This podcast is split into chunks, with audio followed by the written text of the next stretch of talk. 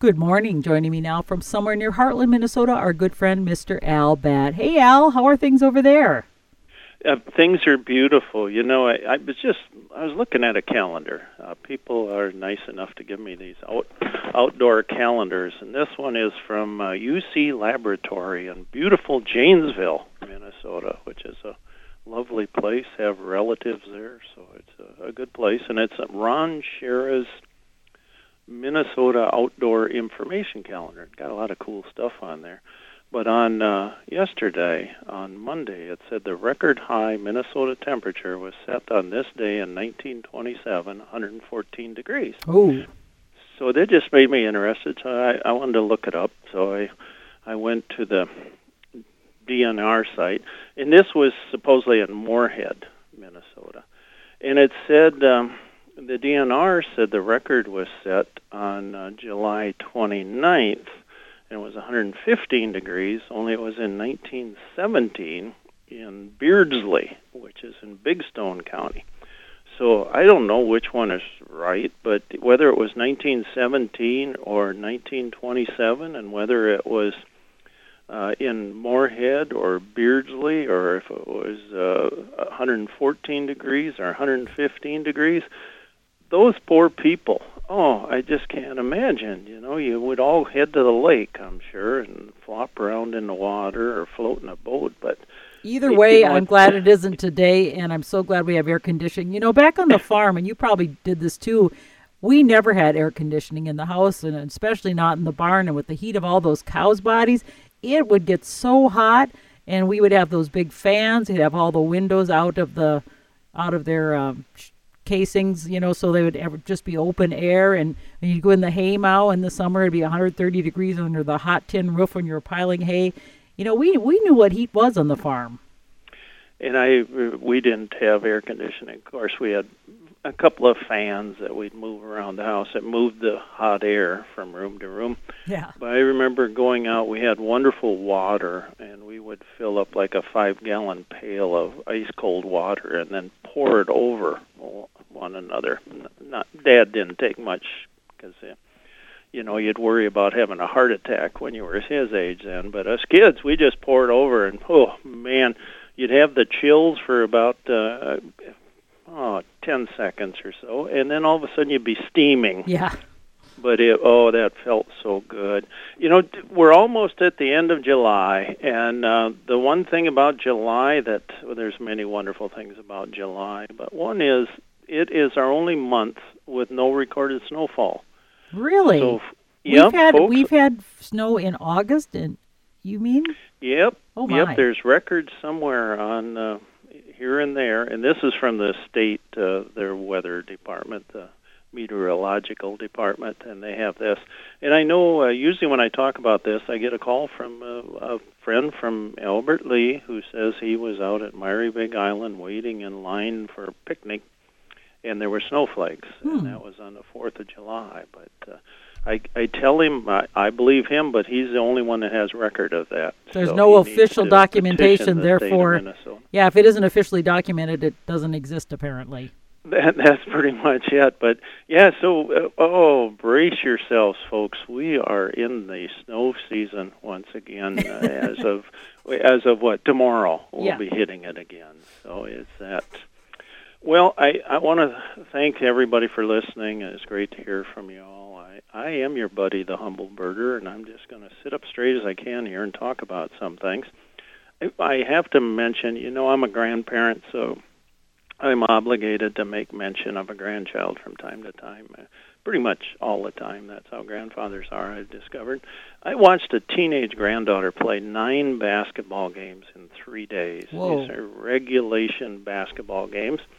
And I think she sat out about two minutes total over the nine games. And I'm impressed by her stamina and yet I'm distressed by my own because I was exhausted after sitting and watching her play. And Swanee Tullison of New Richland the other day came up and he said, uh, "Al, you still playing softball?" And his question alone caused me to pull a hamstring. So Uh-oh. things are changing. I watched an eastern kingbird, it's Tyrannus tyrannus, and I watched it attack crows. Uh, the kingbird was outnumbered five to one. It was on a, a rural road here, gravel road, but it chased the crows away. That one small kingbird, and there was no subtlety to its attack. It didn't sneak up on them. It just whew, came out of the sky. A kingbird is tenacious. And while I was looking at that, I saw a hummingbird land on a utility wire. Now, utility wires look small, but when there's a hummingbird on them, they look gigantic. They look like they're just as white as a house because there's a little bird on there. And I remember reading something somewhere, and I wish I could remember. I should have looked it up, but it said that a hummingbird's brain makes up 4.2% of its weight. Is that considered a lot or not? I, am not sure. It's it's the largest of any bird proportionately oh. that's been studied anyway. How about human we, brains? What is our percentage? Any idea? Two two percent. Oh, okay. So I guess that is a big brain then. It, they have uh, double the size proportionally of us. So you know they may be studying us. I don't know what they're doing there, but it was it was pretty cool to see. And I saw a snapping turtle I just went for a walk by, uh, oh, it's a pond that had a lot of green stuff on it. And all of a sudden, this snapping turtle's head popped out of it, and then it crawled up on um, the shore a little bit. And he looked like a lizard that had stolen a turtle shell. And uh, he had a lot of overhead, I realized that. But as I was watching that, there was a little sandy area along the beach there if you could call it a beach. Nobody uses the one, and there were no whales beach there, so I'm, I'm not sure if it was a beach. But there was a large black and yellow cicada killer wasp flying around there, and I tried to find one of the burrows. Um, cicada killer females can be about two inches long. Everybody they look ferocious, don't they? Oh, take your thumb and forefinger and just say two inches. That's a pretty big wasp. The males, they're maybe half that, and the males have no stingers. I picked one up one day because uh, I'm an idiot. Somebody looked at me and just, I think they were going to call the hospital or the ambulance or something, and I said, This guy can't sting. Well, they have a kind of a pointed abdomen, so they they try to sting because oh. they want to scare you away. So this thing is in the palm of my hand, and he's just about a goner, and he's trying to sting me. Only it's a pretend sting. He really can't sting. And as people watching me were becoming apoplectic because they thought, "How can you hold a wasp like that?" And I'm trying to tell them this thing doesn't sting, but they weren't hearing because their eyes were seeing so much. The ears had pretty much closed. The females, I would not recommend picking one of them up. Uh, they can sting, but they aren't inclined to do so and females sting cicadas. Uh, they have a paralyzing toxin in their sting, and then they carry the poor cicada off to burrows in sandy or loose soils. And they lay one egg on a cicada in the nest chamber, and maybe a second or third cicada is often added because if it's a female egg, the larvae are larger than the males and they require more food. Then the chamber is sealed and the egg hatches in one or two days, and the larvae consume the cicadas. How, how does it get sealed? Is it is it uh, uh, something like a secretion or something that seals it? She just uh, I watched one one day, and she backs up oh. and she kicks dirt and sand into the hole.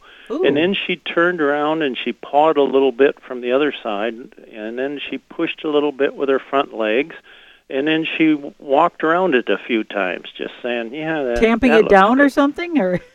I guess it was pretty cool to see, and uh, she was just boy, talk about a worker. She was. Uh, she's not a worker bee; she's a worker wasp. She just went crazy, and so she seals that up, and then her baby hatches in one or two days, and that larva, it consumes the cicada or cicadas, and then it spins a cocoon and overwinters underground. And then next July or August, they emerge from that ground, and we have these giant cicada killer wasps once again. And is they it painful? live two to six weeks. Is it painful when they're being consumed from the inside out? It just seems really creepy. I would think it would be. Yeah, I, you know, in Aliens, I think that was painful for those folks, and it'd be kind of the same thing. I just And a lot of these um, movies and scary books are, are written about things that actually happen in nature, and um, that's one of those things. Uh, Alan Stankovitz, uh, he lives in, uh, boy, I know, he lives in Mound Prairie Township, which is a, a beautiful part of the world. That's in Houston County, Minnesota. And Alan said, over the past eight years or so, I've been using deer netting. Said it's thin, black, nylon, UV rated netting over all of our windows and doors. It works like a charm, and you really don't notice it's there unless you're close to the windows. And when installing, be sure to make it taut. Position a hook, screw, or nail at the four corners of the window door and stretch the netting across the frame. Trim, trim the sides, and you are done. It works exceptionally well. And you're all wondering, works exceptionally well at what? yeah. What does it do? It keeps birds from flying into a window. Oh. So if you have a problem with a window that uh, they really, uh, they just hit an awful lot, this is uh, one way to uh, to remedy that. Well, you know what? The lake house, I had never had problem with birds hitting the window, the basement windows. And then I washed them, and I thought, wow, look how nice this looks. I can't believe it, how much this, you know, opens it up down here. And the next thing I know, the next week I look, and there are a couple little dead birds there. So obviously the windows were dirty enough that it didn't affect them. So there's a reason to keep your windows dirty. Yeah, that's uh, that's my reasoning here. That's why I do it, and that's why I keep my car dirty too. You know, I don't want uh, birds or anything flying into it. I I do wash my car. My wife will say he washes his car every time he gets an oil change because they give him a free car wash, and, and that it, that's true. That's when I wash the car. I spend so much time on gravel roads that it just I wash it one day, and by the in the morning and by night, it appears that. Uh, people are writing their names in the dust on it. and writing uh, "Wash Me." Yeah, it's a, a losing battle. So sometimes I just, but I do wash it every time I get an oil change. So. Uh, Bruce McKee said I had a nice morning paddling in Ventura Marsh, and that's in Iowa. Said I saw three new to me birds: a marsh wren, a black tern, and a common moorhen.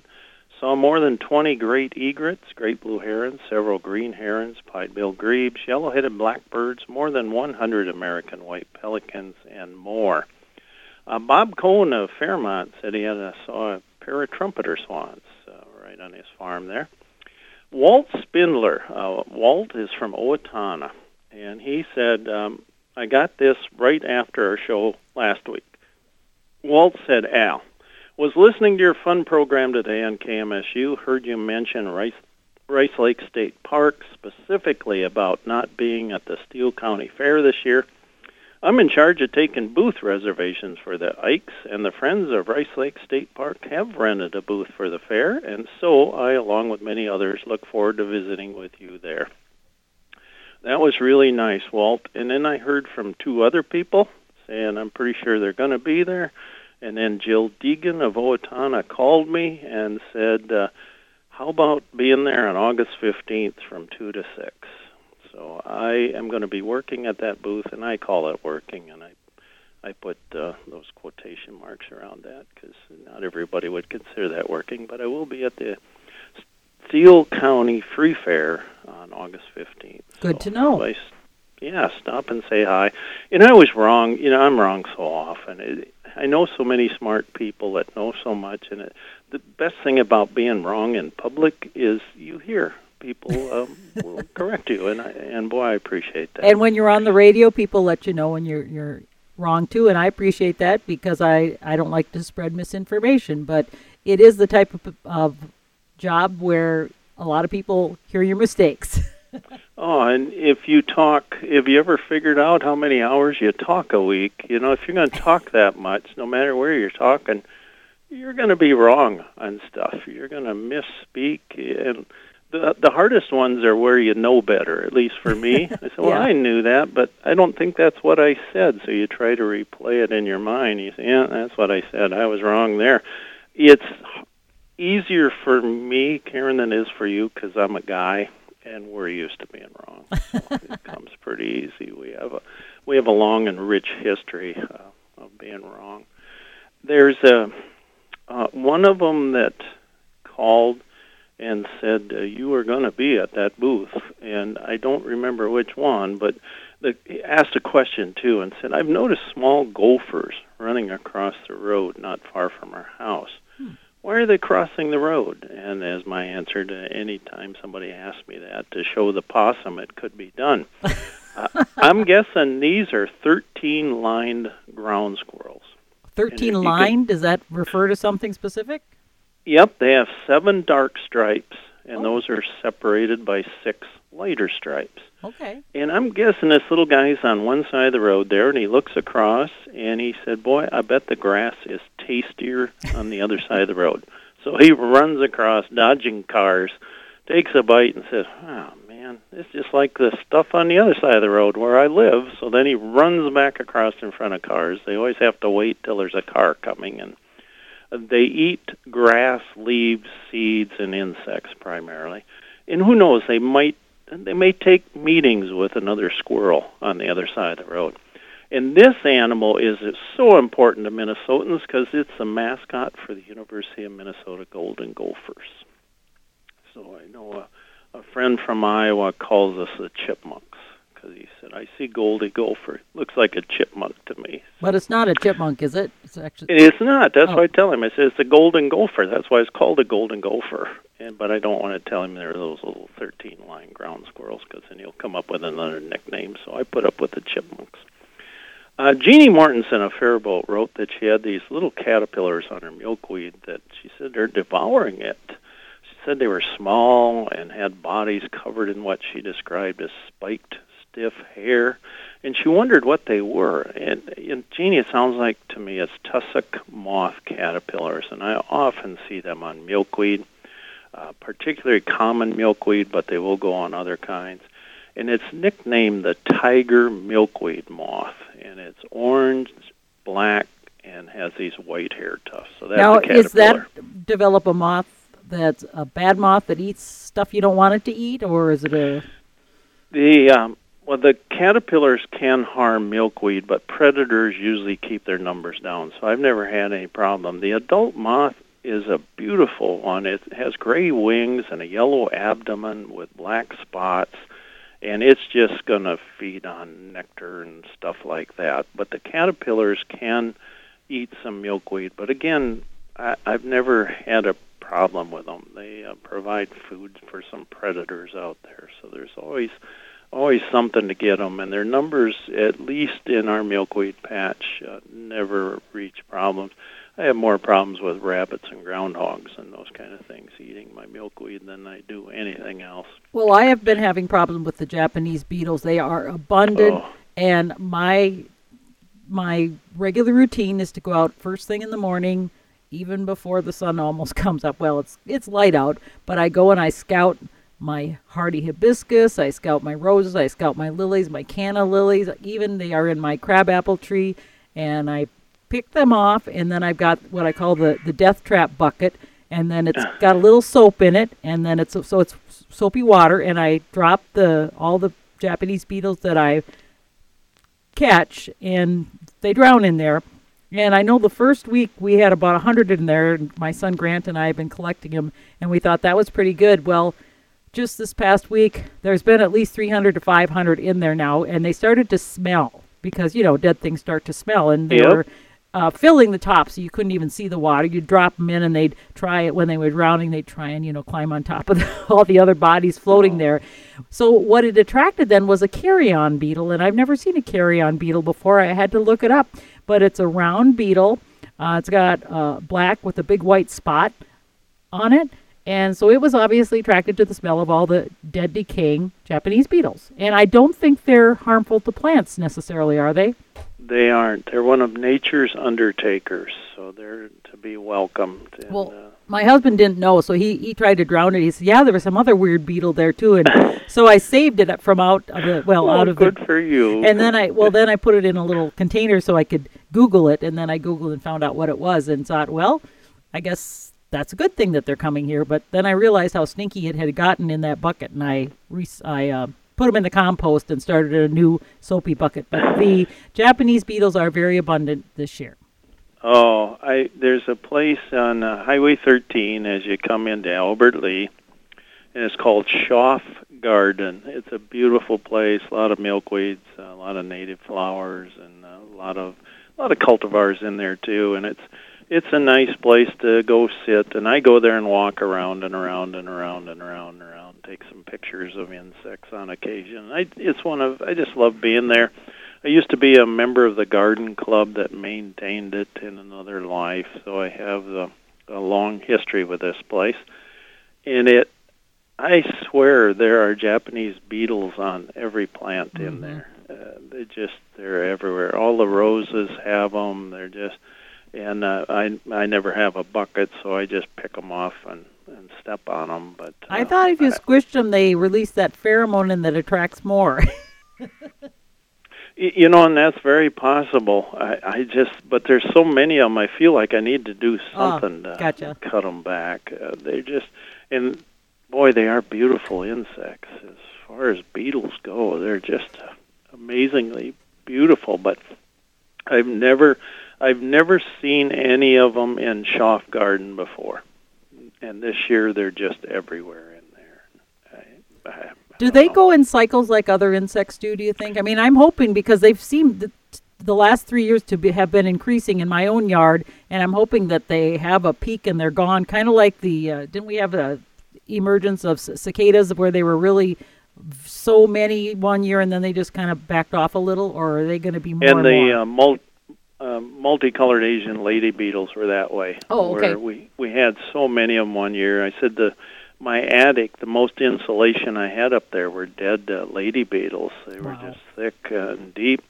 So I'm most insects are cyclical. So I sure hope Me this too. is. Uh, otherwise, man, uh, it's it becomes a full time job as you're finding pulling those little guys off. Uh, you know, uh, maybe some uh, enterprising young people will have a business traveling around plucking Japanese beetles from gardens and uh, make their fortune and someday become the world's richest people, knocking Bill Gates uh, out of that. So uh, I'm seeing a lot of monarch butterflies uh, the last couple of days, and monarchs begin clustering on trees and plants by the end of August into September, and it's the great great grandchildren of the monarchs that arrived in the spring that make that long journey south to Mexico. Will some and of these monarch- that are hatching now be the ones that are traveling? Because we're finding Yep. a lot of, of the baby caterpillars on the milkweeds in our yard. So,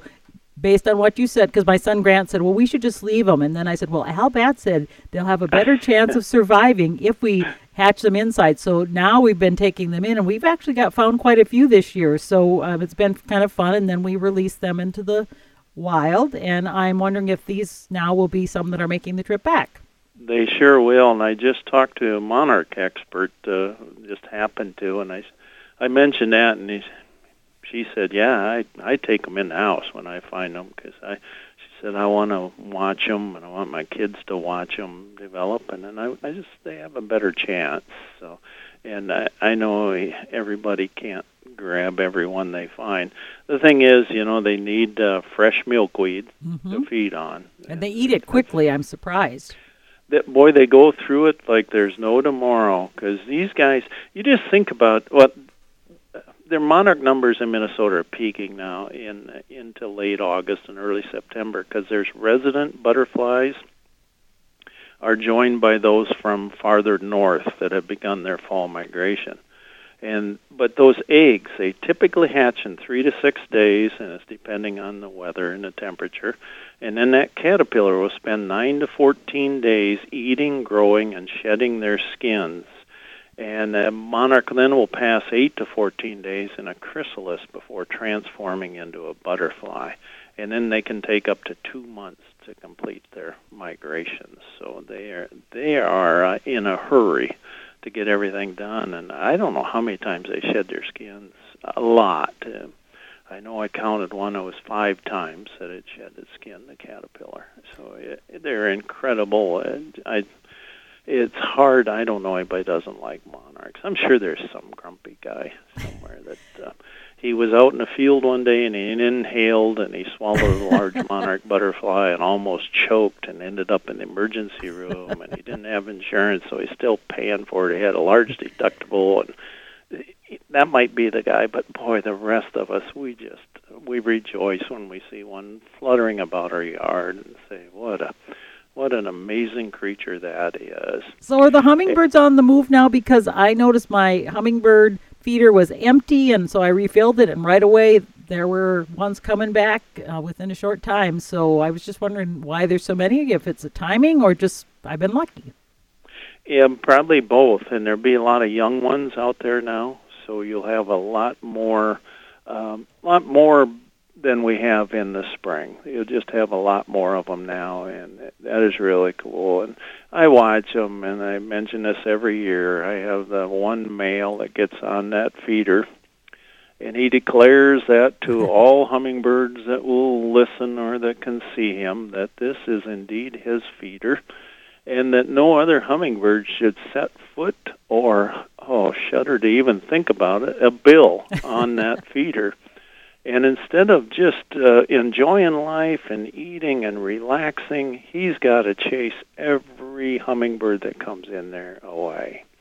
And they will have, I don't know how often they have two broods in Minnesota, but um, there's a percentage. They'll have one or two broods a year, so it's very possible. And they're like most songbirds, the incubation is 12 to 14 days and then the nesting period is probably oh 18 to 22 days, something like that. They usually have one to three eggs. So we have all those hatching and coming out. So uh, you'll have a lot of young ones that look like the females. So it's it's a it's a really cool thing to see. And the uh, the male is kind of a deadbeat dad. He really doesn't provide anything there. All he does is guard his feeder. He's uh, really into guarding his feeder everybody needs a hobby, and every male hummingbird's hobby is guarding the feeder. That's what he does every day. Well, what do the females feed the babies then? Because if they're drinking from the hummingbird feeder or nectar, do they bring that back to their babies or? They uh, mainly feed them little tiny insects. Ah. And uh, these are uh, insects are very good for providing protein. And when you're growing as fast as wild birds like these guys do, they need a lot of protein. So she's bringing them tiny, tiny little insects and feeding it to them. And yeah, it's pretty neat how that works. And and before too long, they'll be uh, flying around. They'll see somebody at the hummingbird feeder, and they'll think to themselves, "What what's that guy got over there?" And pretty soon they'll be over there feeding as well and uh, life goes on, so to speak, in the hummingbird world. But um, I just love seeing hummingbirds. They're just uh, such great little birds, just like the monarchs. When I see hummingbirds, I, I just and a lot of people have been calling. It's a good year for the white line sphinx moths. Apparently, the hummingbird moths that a lot of people call them that that uh, feed the same way that hummingbirds do and, and resemble them in many ways. So I hope that everybody will come to the cafe today where the food chain is missing a few links. A special is always Heimlich maneuver, and gravy is considered a beverage, and now featuring authentic leftovers with less hair in the food and has real cup holders where grease is good and none of the food smells like feet. Well, hardly any. I spent uh, some time in downtown Chicago, and I spent most of the time being in someone's way everyone seemed to be in a hurry to get somewhere, and they knew how to get there, apparently.